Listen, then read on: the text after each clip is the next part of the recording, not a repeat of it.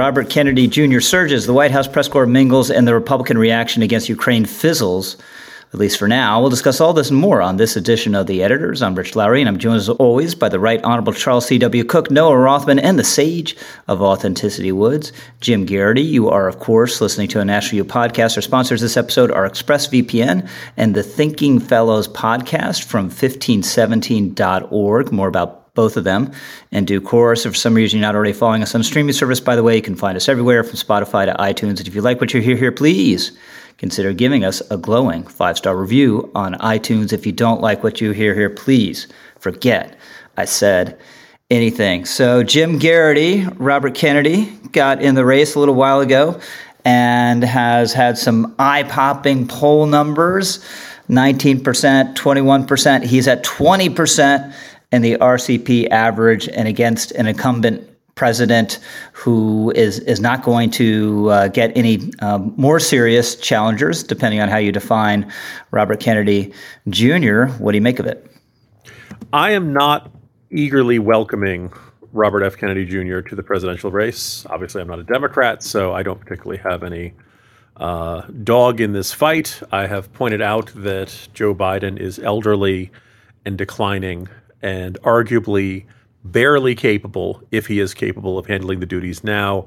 There's no reason to think he'll be in any better shape a year from now, two years from now, or, you know, conceivably five and a half years from now.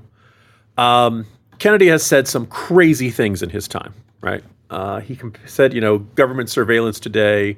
Uh, you know, even in Hitler's Germany, you could cross the Alps to Switzerland. You could hide in an attic like Anne Frank did. that was the Netherlands. That was not in Germany. But anyway, the mechanisms are being put in place that will make it so that none of us can run and none of us can hide. And of course, people pointed out, you really shouldn't be telling Americans that they've got it hard compared to Anne Frank. Uh, you probably should avoid Holocaust comparisons entirely.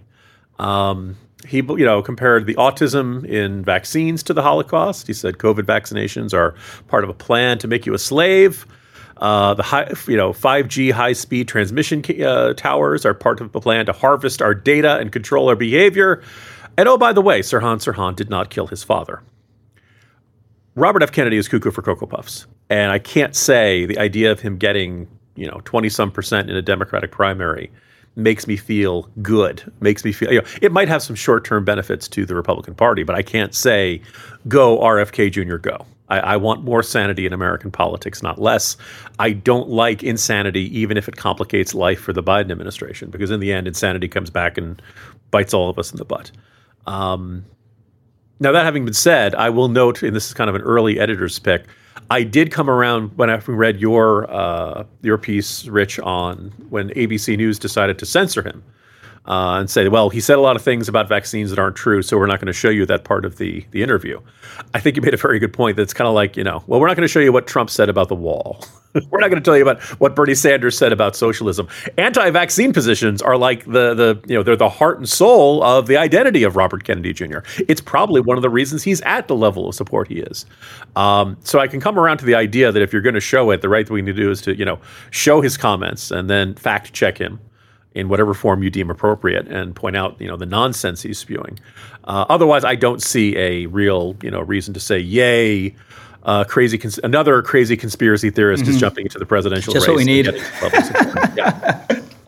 So, no, that ABC News interview I, I thought was fascinating. I think Kennedy is a man of substance, even if he is a conspiracy theorist. And there's this debate about what his 20%, you know, fifth of, of the Democrats uh, supporting him in polls, what that means is that just name ID.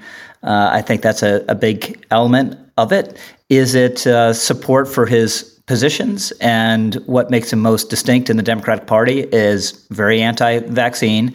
used to be in accord with the left still still perhaps is but that element of left-wing opinion has been suppressed whereas the right has been asking questions about uh, vaccines and spreading conspiracy theories about the vaccines whereas democrats have been saying you know you guys are are idiots and you need to trust everyone who has a, a white lab coat. And he's very opposed to the ukraine war because he's he's anti-neocon and an anti-interventionist. Also you know tr- traditional left-wing opinion that also has been suppressed the last several years. So uh, that's another theory that th- this is this is left wingers just attracted to to Kennedy's views. And then finally, and and you know none of these are necessarily mutually exclusive. Finally, it could just be a symptom of Joe Biden's sheer weakness. It's probably all of the above. I've heard a lot of people because I wrote about this for the website and was promoting it. A lot of uh, prominent um, left-friendly members of the press dismissed it as, oh, well, it's just really high name recognition, and once people find out what a kook he is, his support will collapse. And I'm thinking, where have I heard that before?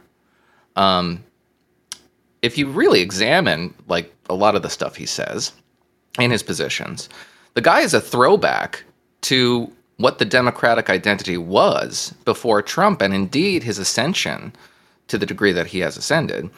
Uh, reveals the extent to which the Democratic identity in the Trump years is, is of recent vintage and probably a fabrication. This is the party of science, we were told, right? Well, there's a significant portion of the Democratic base that is kind of friendly to Andrew Wakefield's infamous 1998 study where he established a causal link between an MMR vaccine and, and autism. What was the friendliest state in the country to vaccine skepticism in the pre Trump era? It was California. And why? Because it was responding to its constituencies, um, many of whom were uh, liberal, white, educated, affluent elites who were skeptical of vaccines. Uh, the party of democracy, truth, for example, truth as Jim said, half a dozen other conspiracy theories that this guy believes, which isn't all that distinct from a lot of the stuff that was floating around in the Bush era. George W. Bush's complicity in 9 11 attacks, Halliburton's influence over U.S. politics, Diebold voting machines, and even 2016, the Russian interference in the election. Conspiracy theories are not alien to the Democratic base.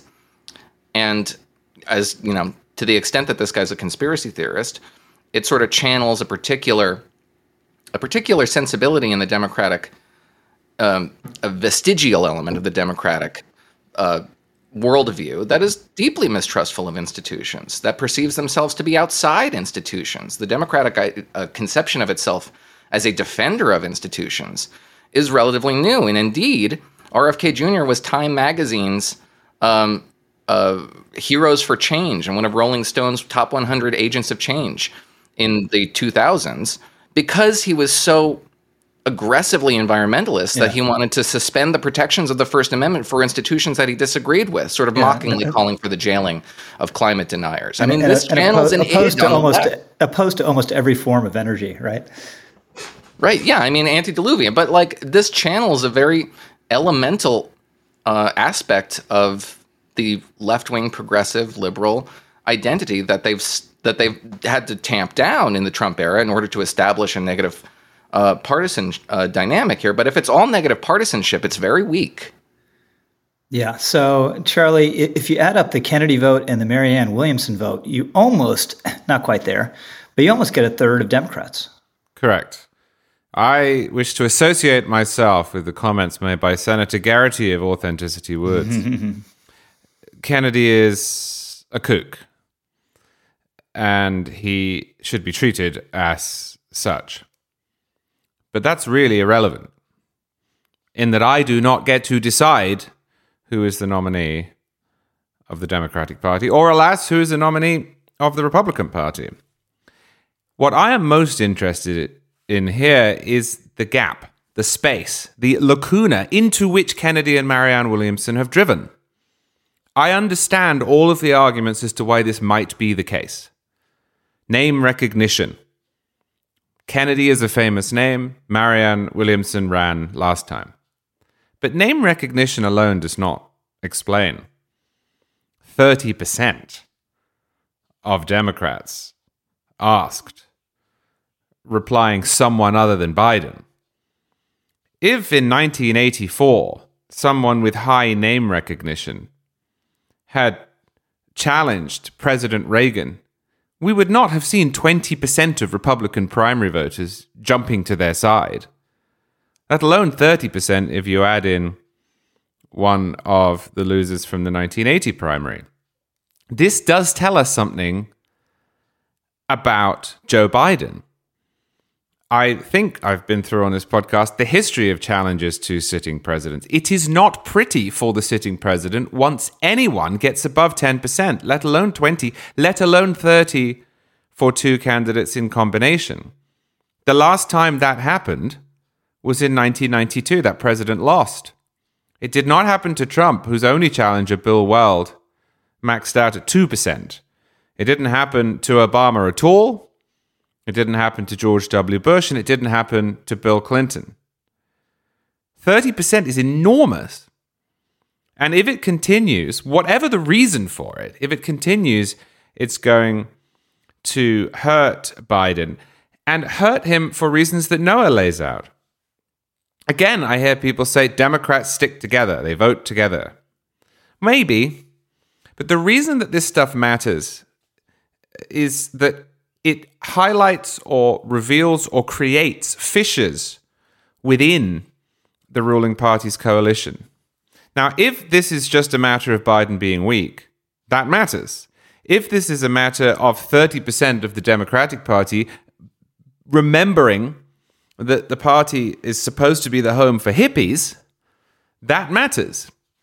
It also matters because it sends a signal to independents. We all expect to hear from the party that is out of power that the president is doing a bad job.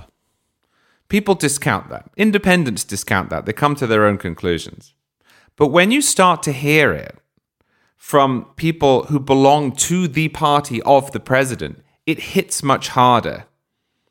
And I think that if Robert F. Kennedy is saying appealing things, and if he decides to go hard after Biden, is going to make Biden, who is already weak, a lot less, uh, a lot less uh, powerful and potent in his reelection campaign.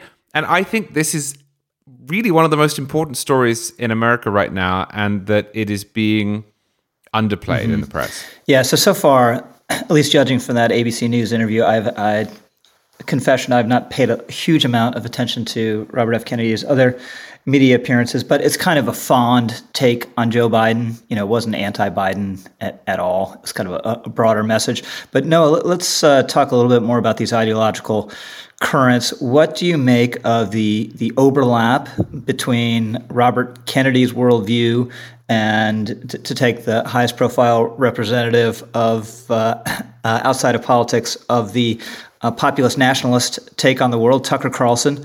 um, anti-corporate. Both of them highly distrustful of authority, uh, attracted to conspiracy theories. But then there are a lot of differences, obviously, as as well.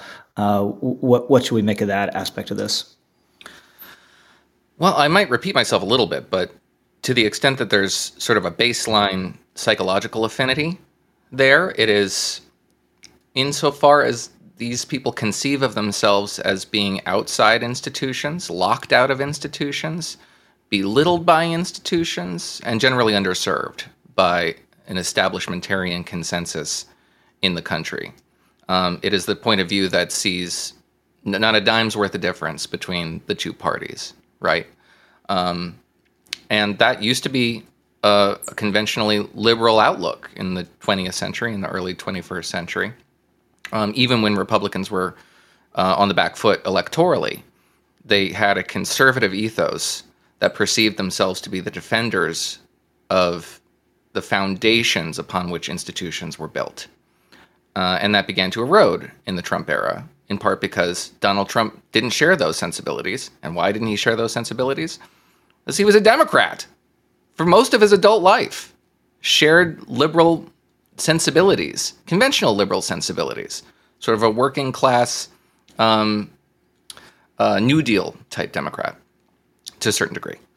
Um, and when that affinity became something that Republicans had to embrace, or easily embraced rather, um, they per- they perceived themselves to be outside institutions. They perceived themselves to be underserved by institutions, banging on the door, trying to get in and Democrats reconceived of themselves as defenders of institutions um, in, in, in kind of an unfamiliar way from the outlook of somebody who came of age in the 20th century as a, as a left liberal. So, if there's a through line there, it is insofar as they, it's not a persecution complex per se, but they don't perceive themselves to be well served by the consensus, and which isn't a conservative outlook um, it's actually fundamentally anti-conservative. So, Jim Geraghty, X question to you. Let's double barrel it. Robert Kennedy Jr. will top out in the polls at what number? My instinct is to say high 20s.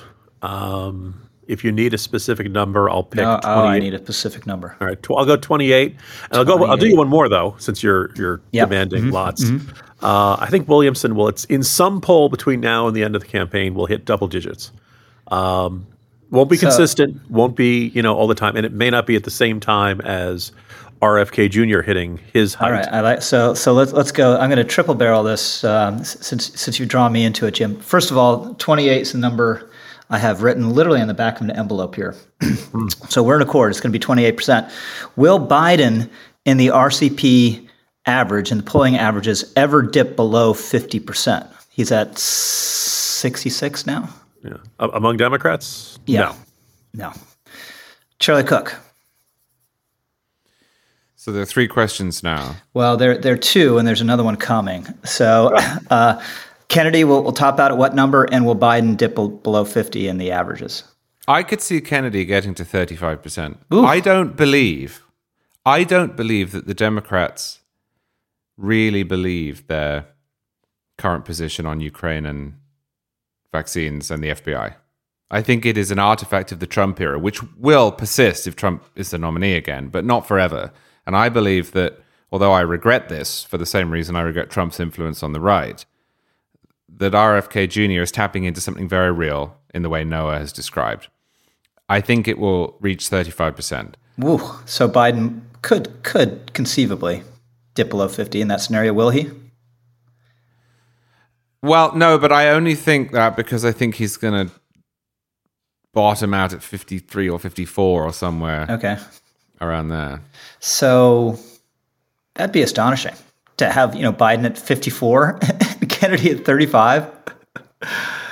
I that would I be think you're going to get a perfect storm of Joe Biden's weakness, concerns about his age, the resurgence of a very real part of traditional left wing politics, and the fact that, and again, he's a kook, you're right, uh, he's smooth.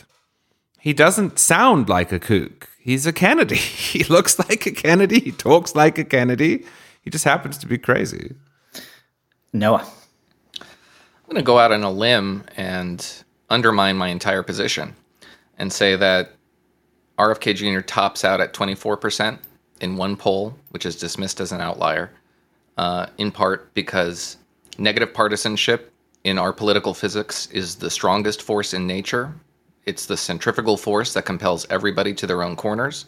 And all of Democrats' engines, media, political, societal, cultural, will, if he presents himself as a real threat, turn on the guy, not because of his views, but because of the um, assist that he gives to Donald Trump, and that will be that will Yeah. be helped by the fact that a lot of nationalist Republican inclined uh, commenters will be uh, giving the guy a little a little once over. Um, Yeah. And that will be distasteful to the If- traditional Democratic electorate. If he popped to 35, the, the media would totally turn on him. Not not that they're particularly favorable now, but there would be an effort to destroy him. but it might not work, Rich. I'm not saying that the media was always trying to destroy Donald Trump back in 2015. Certainly, it enjoyed talking about him. And unfortunately, many people watched those segments and said, actually, I like the guy. I'm not convinced it will work, especially if one of RFK Jr.'s messages, which I believe it is, is I'm being censored, the media's telling you what to think, etc., etc. I could see it backfiring. But that's another message that, you know, it, it just has a more inherent appeal now to Republicans than to Democrats. If Democrats define Ah. themselves as institutional defenders. Yes, would- but I think that's prerogative elite driven. I mean, we- we- we're going to go back to the previous segment. I know we have to move on, but that is an elite driven phenomenon. The elites are really good at signaling to their own party what to think and say, but there is a certain point at which that stops working. And I'm just not convinced that what the Democratic Party says it stands for is actually what the rank and file members of the Democratic Party say. So if your scenario came true, Charlie, 54 35 in, in some poll or in the averages, that'd be as, as close as you could come to like losing the nomination without losing a primary. It would be so Yeah. embarrassing. But it's not that unusual. It hasn't happened for a while because after 1992, both parties recognized the pattern. The pattern being that in 1992, in 1980, in 1976, the party that had hosted a serious challenge, some of which got up to 40, 45% with Reagan against Ford, lost. I mean, it's it. There are certain moments in politics where parties say, "Ah." Uh, for example, in 2000, when Gore lost Tennessee, whether or not this was correct, the Democratic Party decided that focusing on gun control was costing it, and it stopped for a while. Now it's back on that train. It has been since Barack Obama's second term. But that was internalized and it was acknowledged and it led to a shift. Well, both parties after 1992 did everything they could to tamp down internal dissent. There are many reports that Barack Obama was nearly challenged by Bernie Sanders in 2012, and the Democrats prevailed upon the guy to wait. What I'm saying is, it's just not that unusual to see someone else polling within the primary electorate against the sitting president of his own party at 30 or 40%. percent It's just that we haven't seen it for a while. Yeah, so I'm, I'm not quite where you are. As I said, I'm with Jim at 28. But I just think that the physics here are with such a weak incumbent, with so much sentiment um, against his running again, that just the natural political physics, no matter who it is, uh, is, is going to give that alternative um, some some spring in a step. So the third part of the triple barrel question, Jim, is Biden will at some point have to debate Robert Kennedy Jr. Yes or no? No. Charlie. No, that will make him look even weaker. So he'll avoid it at all costs. No. I mean, no. I'm trying to imagine what the conditions would be that would compel him to get on a debate stage. It would have to be like just- Kennedy leading him in the polls or something like Yeah, it would have to be really catastrophic, and they'd rather cancel debates entirely the, and and primaries entirely than than concede to that. Yeah, uh, I'll I'll make it unanimous. The answer is no with that. Charlie, let's, let's go to you for a, a message from our first sponsor, ExpressVPN. ExpressVPN, which I use myself, have installed on all my devices, has got a real workout recently because I've been traveling so much over the last month. And when I travel, I flick on ExpressVPN on my devices because we are living in an era in which powerful interests like to push their agenda and like to co opt uh, both the government and big tech companies uh, to do so uh, in some cases in ways that infringe upon our privacy rights and even our free speech rights. Well, I don't want that to happen. And as a result, I use ExpressVPN. ExpressVPN hides my IP address, my DNS requests, all of my traffic. It tunnels it to a set of servers around the world, whichever server is closest to you you should use. And it anonymizes all of my activity on the internet by using secure VPN servers. ExpressVPN encrypts 100% of my network traffic for protection from hackers and eavesdroppers, and even better, for protection against big tech companies that track what I do online, look what I'm searching for, what videos I'm watching, and everything I click. This stops them and anyone else from matching my activity to my true identity using the IP addresses uh, my devices adopt. And it's easy to use. All you have to do is click the one button in the app, you tap it, it's on, you're protected. It's simple, and that's why it is the number one rated VPN by CNET and Tech Radar. And when I'm traveling, especially, I never go online without it. So if you want to prevent big tech, big government, some random hacker from looking at, controlling, collating your information. You can defend your rights and protect yourself at expressvpn.com slash editors. That's expressvpn, E-X-P-R-E-S-S-V-P-N dot com slash editors. And if you do so, you'll get three months free. Thanks so much, Charlie. So, Jim Geraghty, the Washington Correspondents' Dinner was this past weekend. None of us were in attendance. It long ago became a totally uh, insufferable uh, self congratulatory event for political and journalistic insiders who are all basically, at the end of the day, the same people. Um, one of my favorite episodes, I saw a clip on Twitter John Legend and Chrissy Teigen walking into the hotel, and Chrissy Teigen, who I don't pay much attention to her politics, uh, maybe she'll get in the Democratic race and be popping eight or nine percent like everyone else, but apparently it's a major leftist. You know, four people carrying the, train of her dress, the sheer dress, while she was walking into the hotel until she safely got on the red carpet or whatever colored carpet it was. And the journalist uh, duly were, were very charmed by the president of the United States, who they're supposed to be holding accountable and laughed at jokes about how he never takes their questions. Yeah. So before we dive into that, I just want to observe that there was a time back, I guess, during probably the Bush years, where National Review would host a cocktail party before the White House Correspondents' Dinner. And back when I was first starting here, this place was kind enough to have me attend, invite me. Got to hobnob with celebrities, including back during the heyday of the television show 24, running into the actor Xander Berkeley, who played one of Jack Bauer's helpers, George Mason. And I go over to him and I say, Oh, I'm a big fan of the show. Thank you very much. And he must say, Ah, well, then in that case, you should meet my wife. I turn around and it is actress Sarah Clarke, who's known for playing Nina Myers, the most evil character in the whole wide world, who was always killing people, beheading them, all that kind of stuff. And for a split second, I see it and I think, Oh my God, Nina's here. and I panic. then I find out that Sarah Clarke's parents went on a National Review cruise. Oh, wow. So, Rich, that's why we should go. You never know when you're going to get an inadvertent celebrity endorsement of attending National Review cruises. It was. Um, I used to enjoy going in the in the '90s. You know, when I was a, a, young reporter in Washington, it was just kind of a big party. I mean, it's still insular and ridiculous even then, but it hadn't reached the the level of ridiculousness it has since achieved with all the, the, the celebrities who uh, uh, you know know, know, nothing about politics and you know make it like yeah. a, a C level Hollywood type event, which it which it, it, it was the kind yeah it was the kind of weird event where you'd see like the chairman of the Joint Chiefs of Staff talking with like NFL pros mm-hmm. and Hollywood stars. It was weird combinations of people, and you could see fame famous people from one walk, walk of life oohing and awing over someone from another different walk of life. Um, no, but that comment from Biden stuck in my craw. And, you know, many of us observed, have observed that Biden does not do a lot of press conferences. He very rarely does solo press conferences. He does a couple of ones with some visiting head of state. When he does that, there's only a handful of questions. And we went, apparently in the last episode, you guys talked about Biden's cheat sheet um, and Biden doesn't do a lot of sit down interviews. So when Biden jokes, I'm going to talk for 10 minutes and then I'm going to take no questions. Dear White House correspondents, why are you laughing at this? Because he's laughing at how he doesn't have to answer your questions.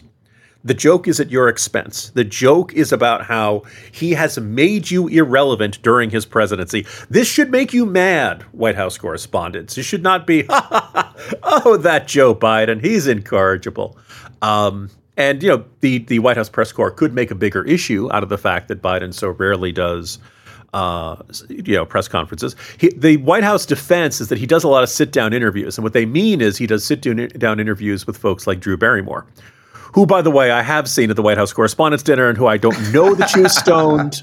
I suspect she was stoned. Anyway, um, but you know, and like you know, softball interviews with daytime talk show hosts is not the traditional sit down interview. It's not serious journalism. That's not serious hardball questions. That represents Biden ducking his interactions with the press and answering questions. And that, from, oh, by the way, a guy who promised it was going to be the most transparent administration ever.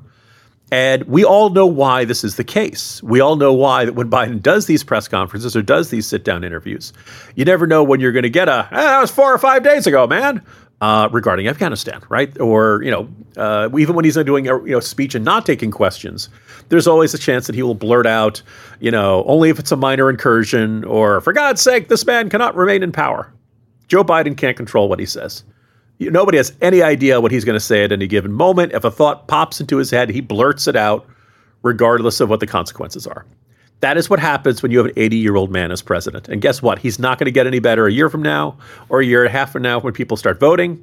Or uh, if he's reelected, he's going to not get any better in the second term. Everybody knows this. Everybody can see this.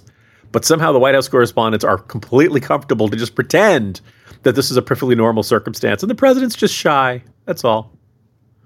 So, Charlie, I, I, don't know anything about Matt Viser. I might be saying his last name wrong, Washington Post reporter, but he got a, a big award at the Correspondents' Dinner for coverage of the Biden family. And of course, the coverage was how, uh, how what a strong figure Joe Biden's brother is and how, uh, how much the Catholic faith means to the, the family. And, you know, he goes up there and shakes Biden's hand warmly, and it, it, was just such a crazy juxtaposition because I mean, there's so many stories to be done about the Biden family, and this wouldn't be in your top ten list if you're actually interested in speaking truth to power. But it's the uh, uh, report, re- reportage that got recognized at the dinner.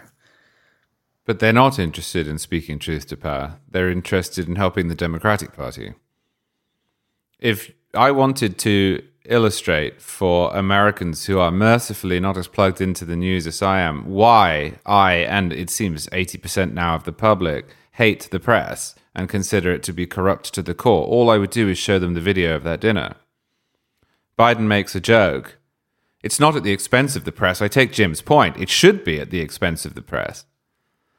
But that joke's not at the expense of the press because the press doesn't see itself as having an adversarial relationship with Joe Biden because Joe Biden is a Democratic president. The press is helping Joe Biden get away with precisely what Joe Biden was describing. That was a boast, but it wasn't a taunt. He wasn't taunting the people in the room. He was boasting to them that he understands the nature of their relationship. The Matt Viser Award fulfilled the same role. It's not just, as you say, that it was a puff piece, that it focused in on something that to the average person is and should be irrelevant, that the winning piece did not have to do with Biden's illegal, knowingly illegal flouting of the Supreme Court or the strange behavior of his family or his seeming uh, total inability to work a normal day. It's that if that piece had been written about a Republican president, it would have yielded all manner of well publicized freakouts about theocracy. Just imagine what would happen if the most important piece about George Bush or Ronald Reagan or about how important their Christian faith was to them and how it defined them and how it was the wind beneath their presidency do we think that it would be cast in this light, or do we think it would be the thesis of a documentary, Jesus Land, or some such? I find the whole thing revolting. My only regret about the event is that there was no friendly drone in the sky to take them all out halfway through. So, if you could take out one piece of one building or piece of infrastructure in American life, Charlie, would it be uh, commuter rail or the the Hilton Hotel while it was hosting the White House correspondent dinner. Well, can I drive an explosive laden train into the hotel?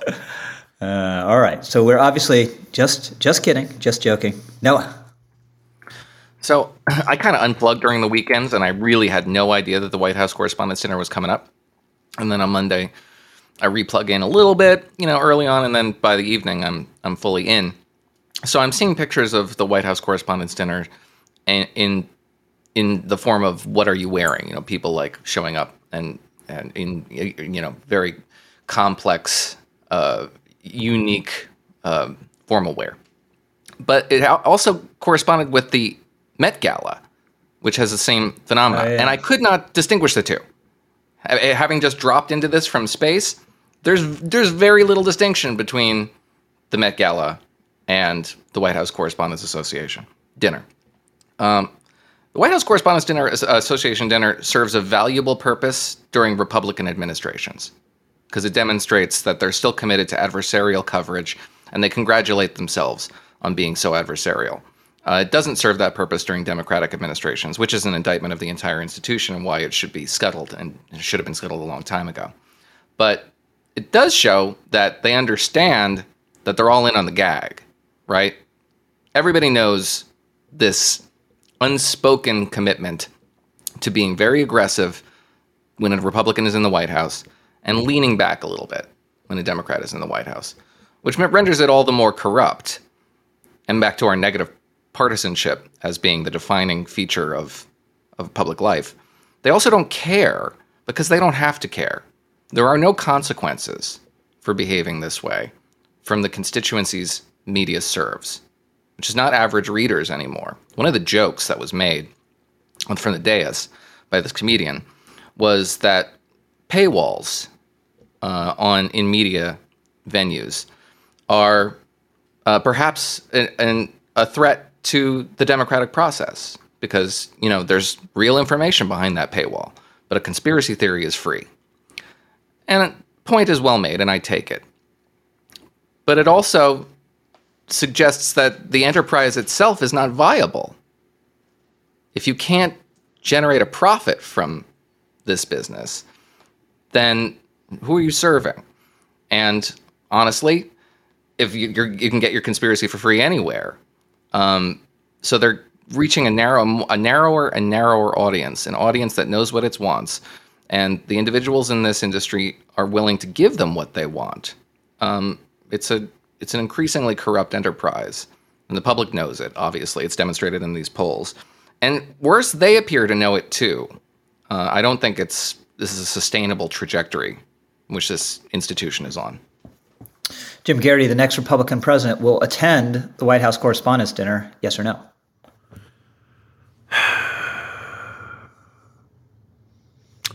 Unlikely. Charlie Cooke. Is the next Republican president able to end it for good?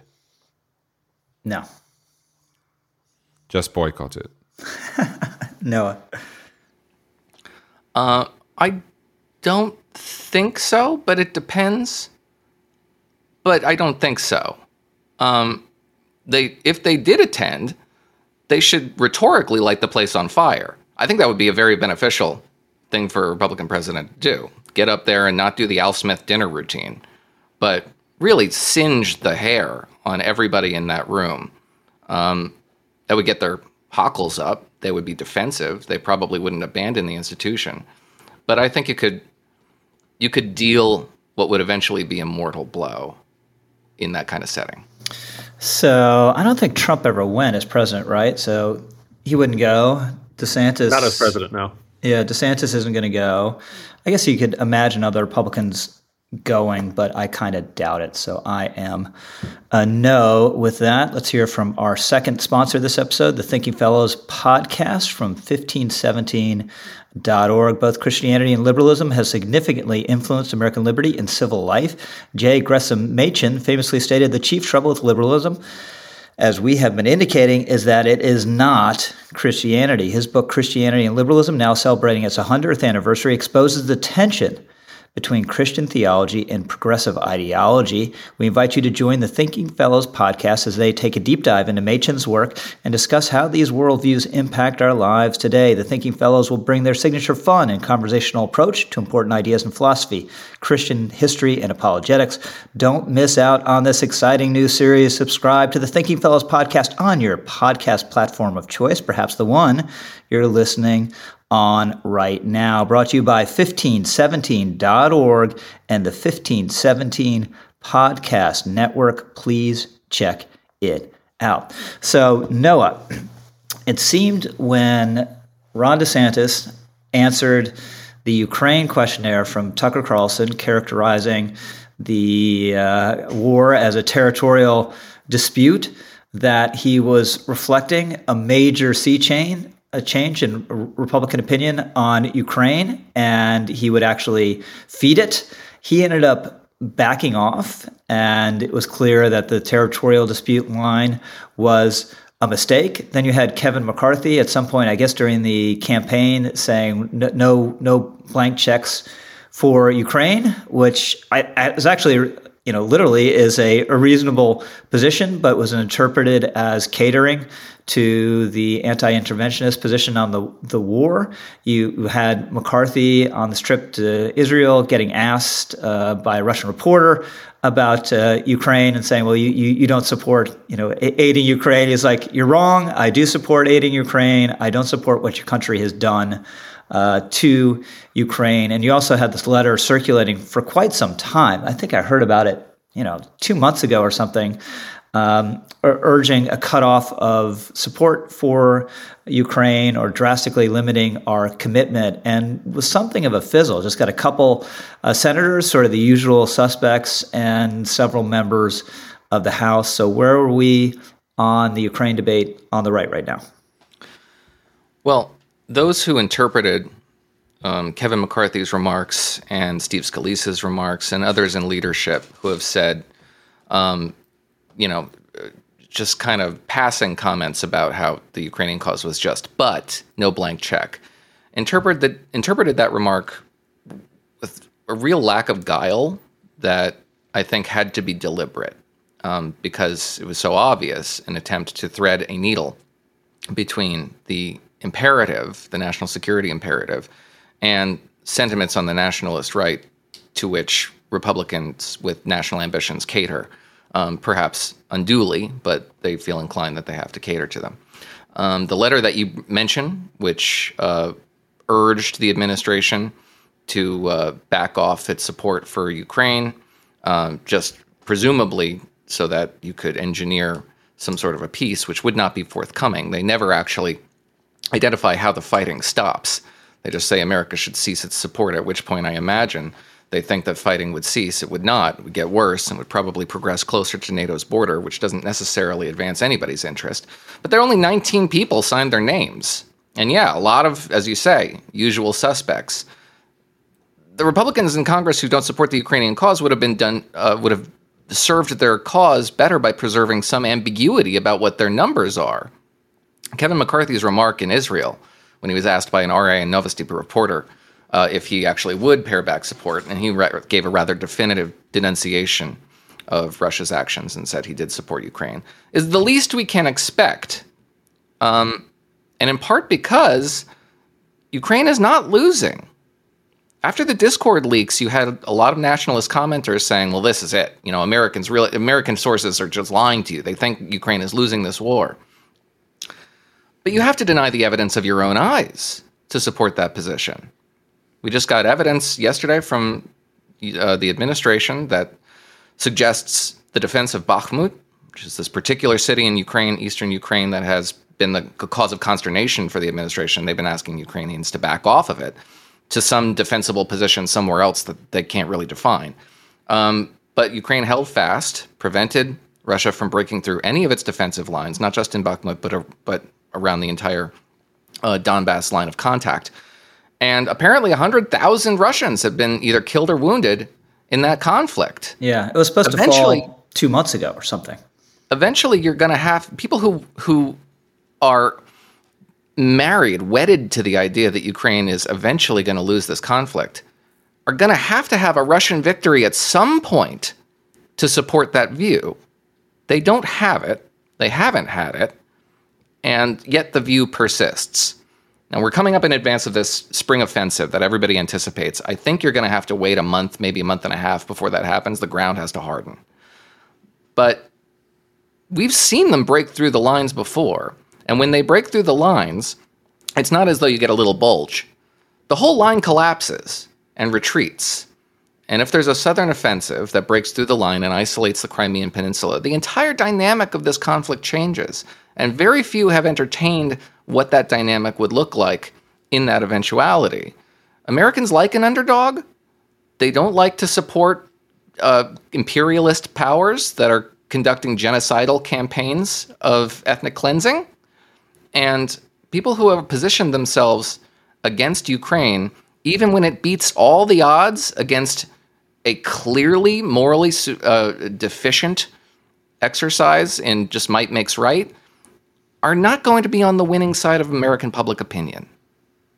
So, Jim, Kevin McCarthy, one of his strengths, obviously, is uh, pretty shrewdly managing the Republican caucus and and counting votes, and he's not beyond uh, shoring up his right or pandering to the right, depending on how you look at it. You know, giving Tucker Carlson the January 6th tapes would be an example of that. But this is here clearly he doesn't feel as though he's going to be overwhelmed by a, a tsunami of Republican opinion going the other way, and or feels uh, uh you know sincerely that this is the right position. I will say if you are a traditional hawkish Republican, or if your instincts leaned in the hawkish direction until, let's say, the tail end of the Obama years, which happens to coincide with the rise of Donald Trump, then U.S. For, the U.S. foreign policy under Trump and Trump's intermittent praise for Putin and about how, how shrewd he is, and the general anti-Ukrainian perspective on the part of the nationalist right really is kind of alienating and strange and against your instincts. We all know, anybody with a functioning conscience can see Vladimir Putin is the villain in this story. I'm not going to say Vladimir Zelensky is, uh, you know, flawless. I'm sure he's got his problems. But between these two, like there's one guy who's standing up for the right things and there's one guy who's standing up for the wrong things. So I kind of wonder if what we saw from McCarthy when asked by a Russian reporter that like a whole lot of pent up frustration and a whole lot of pent up anger about uh, Russia and about how whether, whether McCarthy maybe felt restrained about what he could say and do, either because of a loud segment of his caucus or maybe because he's afraid Tucker Carlson would tear into him as a crazed warmonger at 8 p.m. on Fox News. Whatever it was, I think we got, you know, Kevin McCarthy uh, unleashed, uh, unfiltered right? That I think that was I don't think there's any contrivance to that. I think that's how Kevin McCarthy really feels that way. I think he genuinely hates, you know, Vladimir Putin's guts and he hates what Russia's doing in Ukraine. And it probably felt good to let that out and to say you guys are bastards and you guys are going to lose. Now, this doesn't change the fact that the US has got a, you know, unnervingly high shortfall in things like the high mobility artillery rocket system uh, Javelin anti-tank missiles, Stinger anti-air defense. Like, you know, it's going to take us years to rebuild this. I think it's reasonable to say, hey, Ukraine, we can't give you anything we can't spare. That said, all the other stuff, ammunition, the M1 tanks, you know, F-16, we can give you all that kind of stuff. We can give you all anything we're not running short of. We will be happy to give to you guys. Go kick their butts. I could have used other words. I guess I should keep it clean on this podcast. You know, and good luck. And every Russian every Russian soldier you kill is one less Russian soldier we have to worry about in the future. NATO's job is going to get easier and easier as, as this war continues. Um, so I do kind of wonder whether this is just a uh, short-term outburst, and that you know McCarthy's going to come back, and uh, the member, the you know, as you said, surprisingly small, at least outward members of this caucus are going to uh, uh, are, are going to have this. And also, like, you know, there are people who are pro Ukraine, but who, as I pointed out, there are realistic questions about what we can continue to supply to Ukraine. And I don't think that makes you anti Ukraine or pro Russian or a Putin apologist or anything mm-hmm. like that. Yeah, uh, that's definitely true. Although a lot of the stuff we're giving them, uh, we're not giving them the, the, the stuff you would think you'd need in a conflict with China over Taiwan, you know, anti ship missiles, for instance. But uh, Charlie.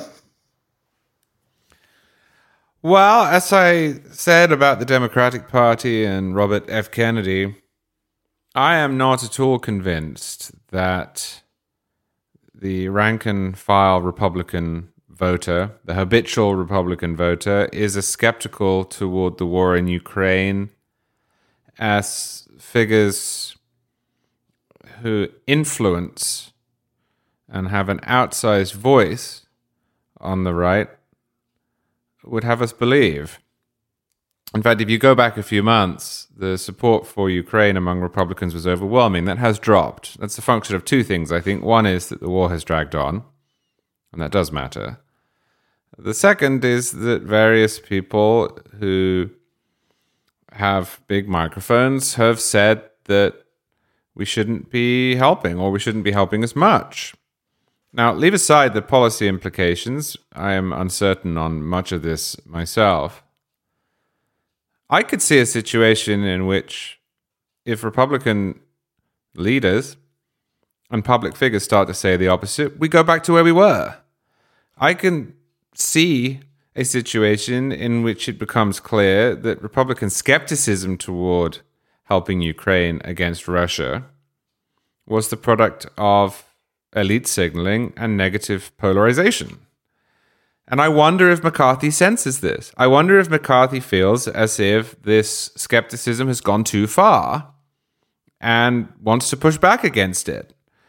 I wonder if he feels as if the strength of feeling on this topic amongst all but the most uh, angry figures is pretty shallow.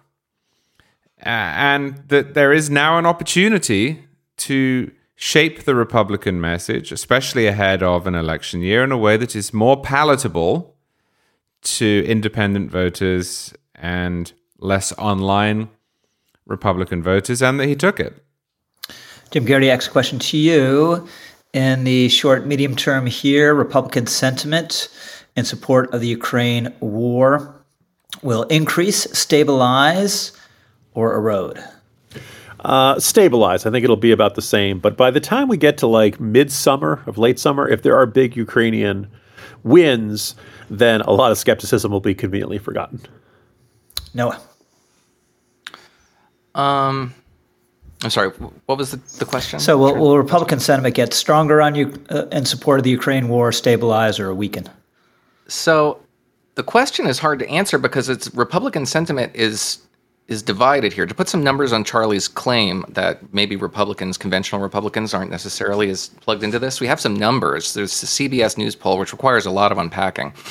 But on the question of does your Republican nominee for president need to support Ukraine, um, by Republican primary voters, 58% say no. However, when you break it down by demo, um, it's close among self identified Republicans. There's a majority against it, um, but a 46% for it. Where you find the cratering is among independents who vote Republican. Independents who vote Republican to the tune of 50 points, 73 to 27, are against the Ukrainian cause, or rather, they don't want their, their nominee to support that sort of thing. So we're talking about peripheral Republican voters who are marginally attached to the party, marginally attached to the candidate. And increasingly, if you look at this poll, those independent voters are inclined towards Donald Trump. So they're just sort of on the margins of Republican, the Republican politics, not necessarily primary voters either.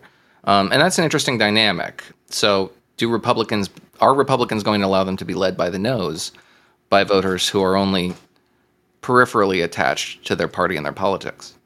Charlie, I think it's going to stabilize I think that the war dragging on is going to make many people, Republicans included, less enthusiastic about helping Ukraine, but I think some of the signaling is going to shift and that they'll probably balance each other out.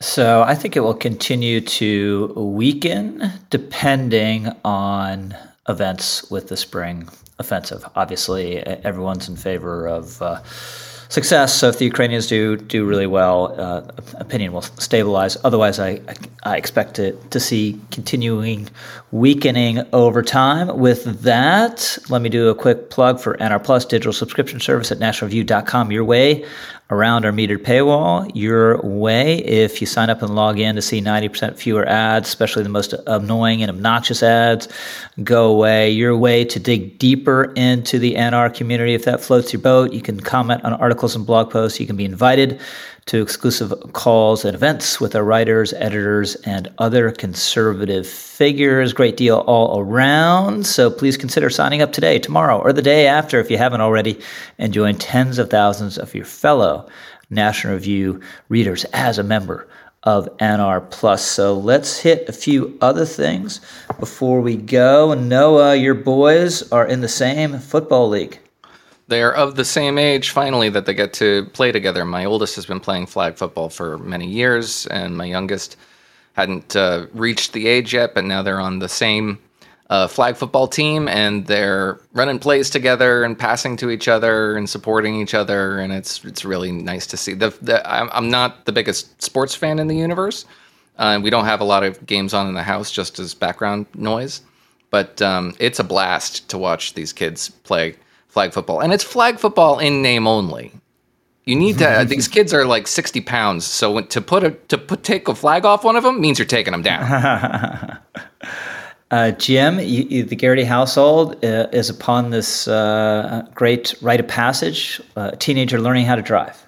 Yes, uh, my oldest is now on the threshold past the written test with flying colors, but I think what most of us who have driven cars would agree, the written test is not really what makes a good driver. Uh, what actually makes it, and you know, and it is kind of intimidating to be behind the wheel of several tons of steel that you know can kill people, can kill yourself if you are not operating it safely. Uh, my wife had taken our oldest just to do circles in the parking lot a few times. Well, this past weekend, I volunteered. I'm like, oh, I can't wait to do this.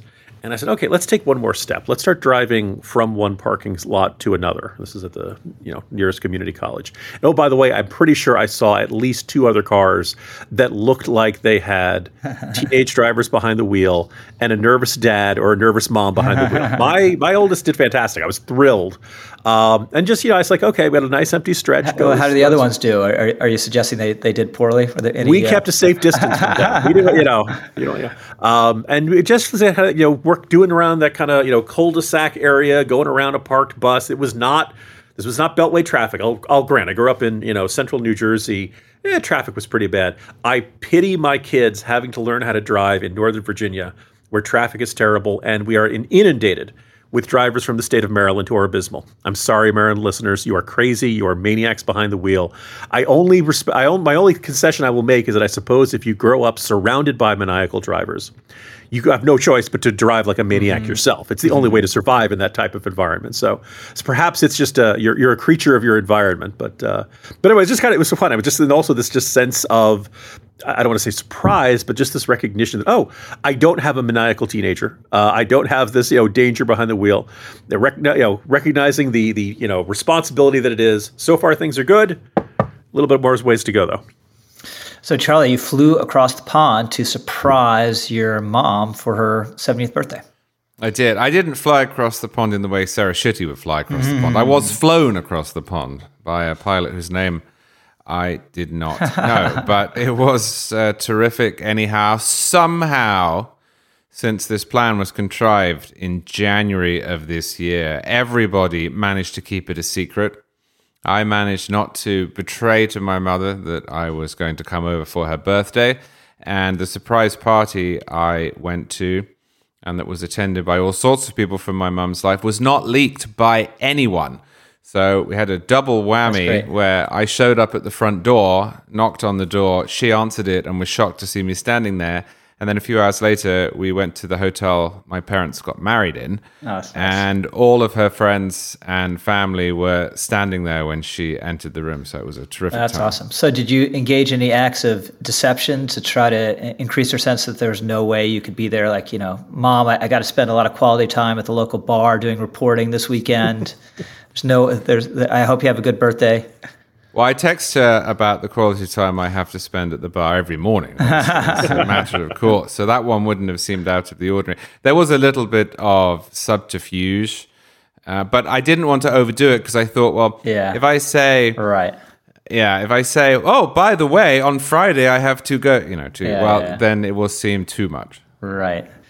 So Charlie forecast my light item. There, there's no light item that that I can have personally that can possibly compare with the incomparable Sarah Schutte, who engaged in her first solo cross country flight, which we're all a little confused by this term because it makes it sound she, you know, was flying uh, New York to Los Angeles, which wasn't quite it, Sarah. But you had a, uh, a, a an epic marker in your uh, journey as a as a pilot. I did. Thanks, Rich. Yeah, I it's not literally across the country. You call it across country because you have to go over 50 nautical miles. Um, and actually, you have to do an even longer one, which is coming up on Saturday for me. But yeah, I flew from my home base here in Dayton and I flew down to Ross County, which is a little south of uh, like Circleville and south of Columbus. And I did not die and I landed the plane awesome. twice um, pretty successfully. So yeah, it was pr- landed pretty successfully. I, can walk, I, I hope I that's, that's real understatement. Yeah. Yes, the airframe is re- airframe is reusable, and uh, yeah, I was pretty excited. I, I got back from it, and I'm I'm honestly still kind of in shock that I that I actually did it. So so are we. Yeah. Thanks, no, it's awesome. That's that's very very cool. All right, so it's t- that time in the podcast for our editors' picks. Jim Geraghty. what's your pick? Well, before I before I jump in, Rich, I just want to observe. I think the Cooke family uh, should get uh, top secret security clearance. Uh, because they can keep secrets, uh, unlike lots of other people in our government. Um, my selection is from the Attorney General of uh, Sarah's state of Ohio, Dave Yost, I believe I'm pronouncing that correctly. Rogue prosecutors threaten the rule of law.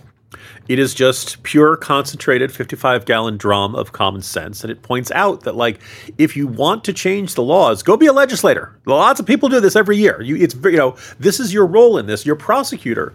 You're part of the executive branch, and your job is to enforce the law. Now, of course, we've always had a certain degree of prosecutorial discretion if the struggling single mom has a, you know was racing to get back to the daycare center to pick up their kid okay you can you know not necessarily give them a speeding ticket or something like that.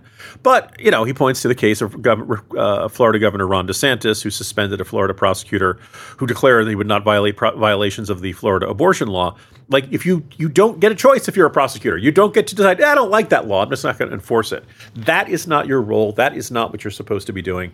And he points out that you know lots of prosecutors across the country refuse to prosecute thefts under $1000 refuse to enforce immigration laws gun laws abortion laws and you know a year ago laws regarding masking. This is not your job. And i find myself in the utterly undesired position of quoting new england patriots head coach bill belichick do your job no, Rothman, what's your pick? Uh, John McCormack.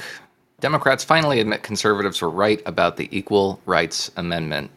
It's a great piece um, where he quotes a variety of um, progressives who are essentially conceding, perhaps inadvertently, p- uh, points made by people like Phyllis Schlafly that the ERA would essentially authorize uh, unlimited abortions, taxpayer funded abortions. Well, yes, Democrats admit uh, that it would uh, eliminate the prospect of sex segregated spaces. Well, sure, according to Mazie Hirono, who says this would open up spaces for trans people. Um, they're making all the points that conservatives made 50 years ago without actually meaning to, and John makes a great, succinct po- post about that. It's worth reading. Charlie. My pick is Why Trump Can't Win by Andy McCarthy. Now, I don't know if Andy is right that Trump has probably hit a high watermark within the primaries, but I do think he is absolutely right in his long argument as to why Trump cannot win the presidency again if he's nominated. It is thorough and it is persuasive, and I would, if I were Ron DeSantis's embryonic campaign or Tim Scott's embryonic campaign, be sending this piece out to every single Republican voter who should read it and internalize it. So my pick is Jim Geraghty's jolt this morning on the idiocy of the Biden administration vaccine mandates that are truly an artifact of the insanity of the uh, pandemic and the immediate aftermath. So that's it for us. You've been listening to a National Review podcast and your rebroadcast, retransmission, or count of this game without the express written permission of National Review Magazine is strictly prohibited. This podcast has been produced by the aforementioned Sarah Schutte, who makes us sound better than we deserve. Thank you, Charlie. Thank you, Noah. Thank you, Jim. Thanks to ExpressVPN and the Thinking Fellows podcast. And thanks especially to all of you for listening. We're the editors. We'll see you next time.